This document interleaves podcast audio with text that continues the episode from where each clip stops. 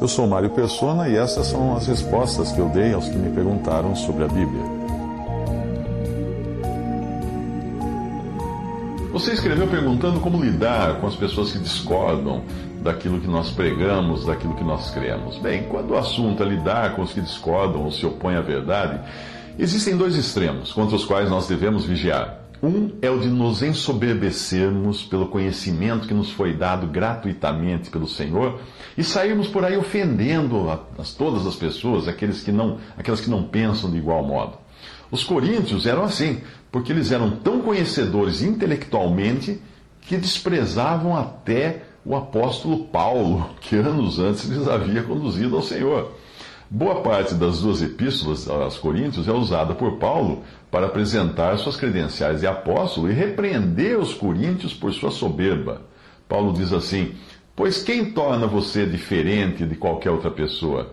O que você tem que não tenha recebido? E se recebeu, por que se orgulha como se assim não fosse? 1 Coríntios 4, 7. Eles se esqueciam de que tudo o que sabiam tinham recebido de Deus por graça e não por mérito ou esforço. Em outra parte, Paulo escreve: O conhecimento traz orgulho, mas o amor edifica. 1 Coríntios 8:1. O outro extremo é queremos ser brandos e pacientes demais com aqueles que se opõem à verdade. Eu recentemente bloqueei do face, no Facebook e no YouTube um sujeito incrédulo que fez um comentário no YouTube insultando de maneira execrável a pessoa e obra de Cristo, falando horrores a respeito de Jesus. Se ele falasse mal de mim, eu talvez tivesse deixado para lá. Mas quando alguém é inimigo da verdade, eu não devo tratá-lo do mesmo modo como trataria alguém que ignora a verdade. Nós vamos encontrar esses inimigos da cruz entre incrédulos e cristãos professos. Pois Paulo nos avisou que depois de sua partida entrariam lobos querendo destruir o rebanho e também homens dentre os próprios cristãos buscando seguidores. Isso está em Atos capítulo 20. Por isso hoje fica mais difícil ainda você filtrar, mas nós devemos filtrar. Quando, quanto ao homem que eu expulsei de minhas redes sociais, eu vi que no seu perfil ele se dedica a combater sistematicamente o Senhor Jesus, a palavra, a verdade e tudo que diz respeito a Deus. Do mesmo modo como alguns criam perfis e canais para propagar a verdade, os perfis e canais deles são para combater a verdade. É certamente um louco, em sua fúria demoníaca, tentando destruir algo que o incomoda, o incomoda demais. A palavra de Deus diz: Estes, porém, dizem mal do que não sabem, e naquilo que naturalmente conhecem, como animais irracionais, se corrompem. Judas 1,10. Quando alguém diz algo por ignorar a verdade, eu procuro ajudá-lo. Quando se opõe, mas vejo que é uma posição sincera apenas por falta de conhecimento, eu persisto em tentar encaminhá-lo à verdade. Nem sempre nós iremos encontrar crentes ou incrédulos que concordem com o que pensamos, mas o fato de alguém discordar não é motivo para ser tratado como inimigo. O amor irá procurar conduzi-lo à verdade. Eu mesmo já discordei de muitas coisas que, uh, que hoje eu acredito.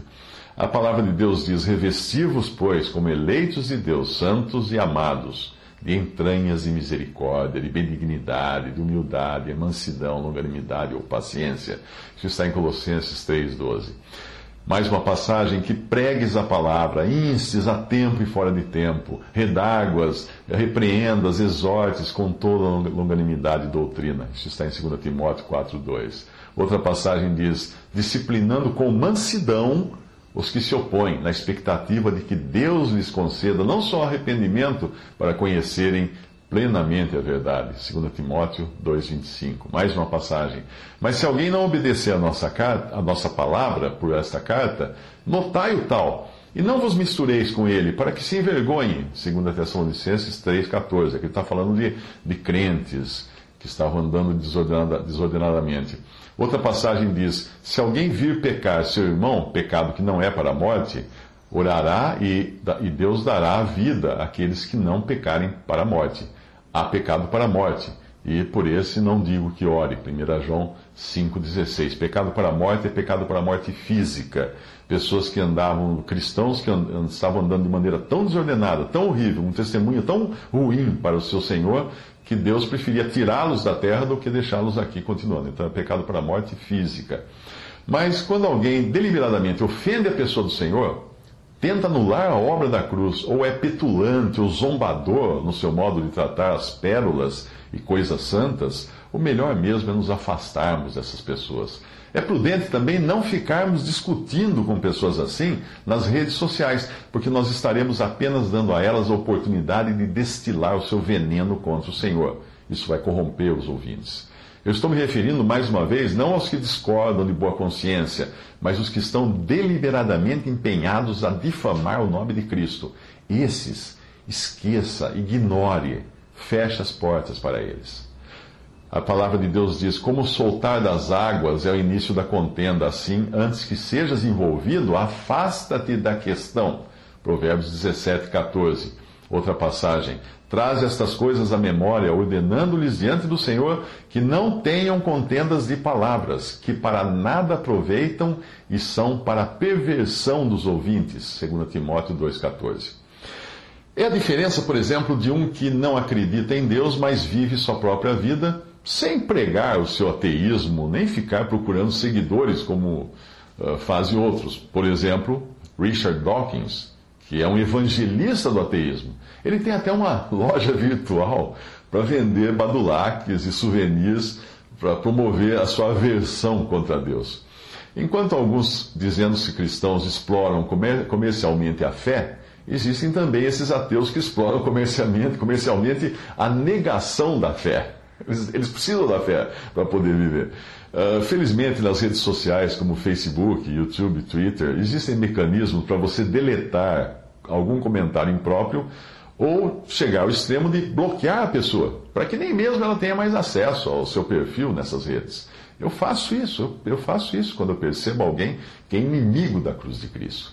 É importante entender que o perfil na rede, o seu perfil na rede, é a sua casa, é a sua sala de estar e não um lugar público.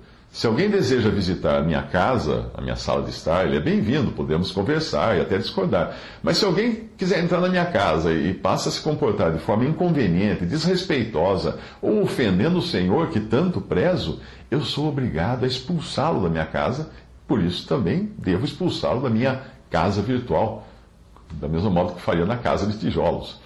Alguém pode discordar disso, argumentando que isso não é agir de forma democrática, mas quando se trata de, um lugar privativo, como é a nossa casa, não se pode querer que cada um faça o que bem entender, apelando para uma suposta democracia.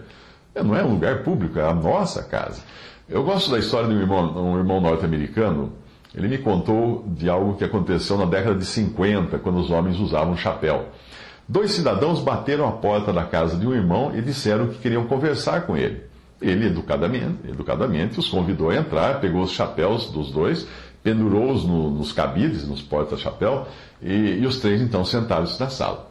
Quando um deles disse que estavam ali como representantes da torre de vigia, porque eles eram testemunhas de Jeová, aquele irmão então pediu licença, levantou-se, foi até o cabide, pegou os chapéus, saiu e os colocou no meio da rua. Imediatamente os dois testemunhos de Jeová saíram correndo para salvar os seus chapéus e o irmão fechou a porta. A Bíblia fala: se alguém vem ter convosco e não traz esta doutrina, não o recebais em casa, nem tampouco o saudeis, porque quem o saúda tem parte nas suas más obras. Segunda, segunda João 1, de 10 a 11. Percebe que não é uma questão de educação ou não educação, é uma questão de obediência à palavra de Deus. A palavra continua dizendo: Dize estas coisas, exorta e repreende também com toda autoridade, ninguém te despreze. Tito 2,15. Mais uma passagem. Ao homem herege, depois de uma e outra demonstração, evita-o. Tito 3,10.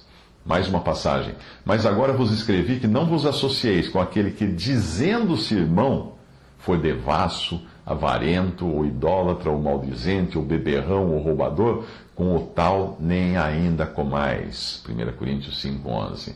Mais uma passagem.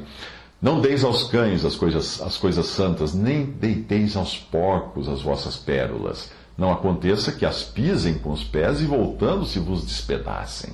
Mateus 7, versículo 6.